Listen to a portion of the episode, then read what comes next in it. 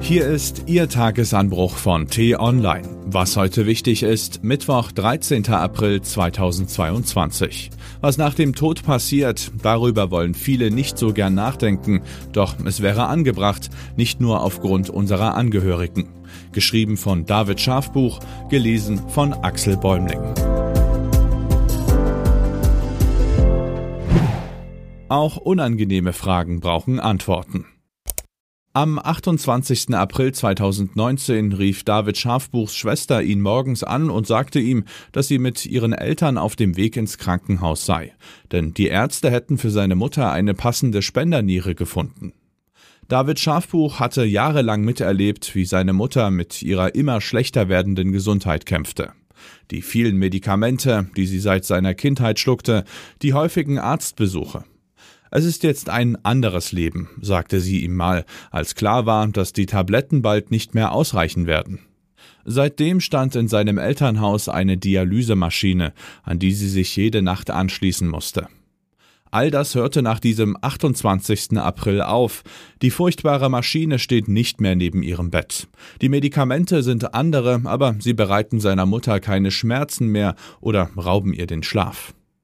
David Schafbuch musste zuletzt häufiger an diesen Tag denken, denn die Zahl der Organspenden ist in Deutschland stark zurückgegangen.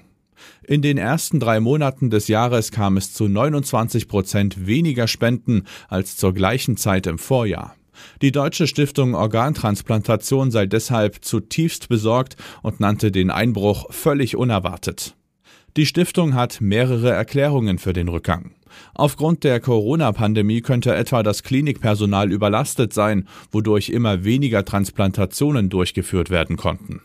Dazu kamen potenzielle Spender, die an einer Corona-Infektion gestorben waren, für eine Transplantation nicht mehr in Frage.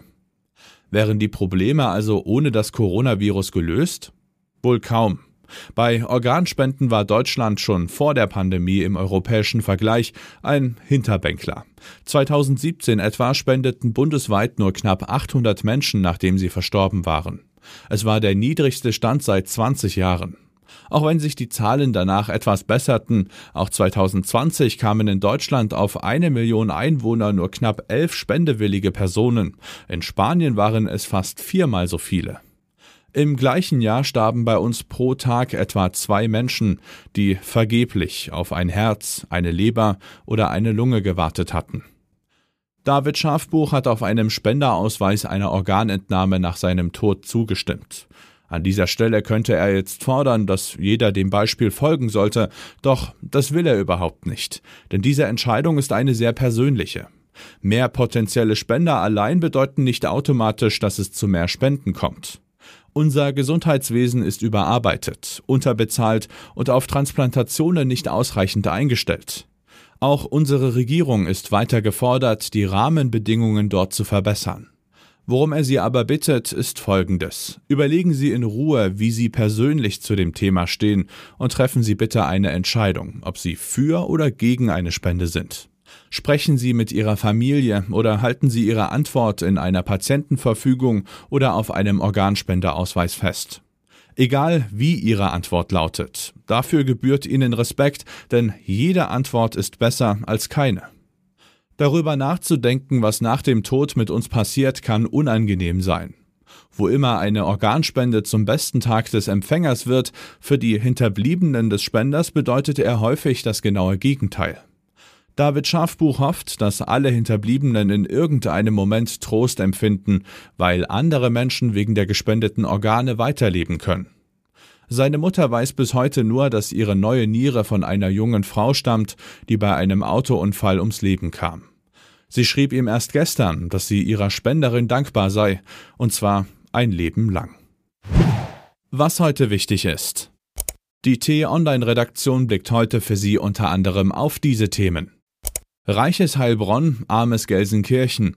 Die Einkommen in Deutschland variieren zum Teil erheblich. Eine neue Studie zeigt jetzt, über wie viel netto ein Mensch in den 401 deutschen Landkreisen im Schnitt verfügt. Am Montagabend machte das ukrainische Azov-Regiment schwere Vorwürfe. Russland habe in Mariupol mit Chemiewaffen angegriffen. Sollten diese Angaben stimmen, wäre das ein neues Kriegsverbrechen. Doch so einfach ist es nicht. Und wer wird Nachfolger von Anne Spiegel im Familienministerium? Diese und andere Nachrichten, Analysen, Interviews und Kolumnen gibt's den ganzen Tag auf t-online.de. Das war der T-Online Tagesanbruch vom 13. April 2022, produziert vom Online-Radio- und Podcast-Anbieter Detektor FM. Immer um kurz nach sechs zum Start in den Tag. Bis morgen. Ich wünsche Ihnen einen frohen Tag. Ihr Florian Harms.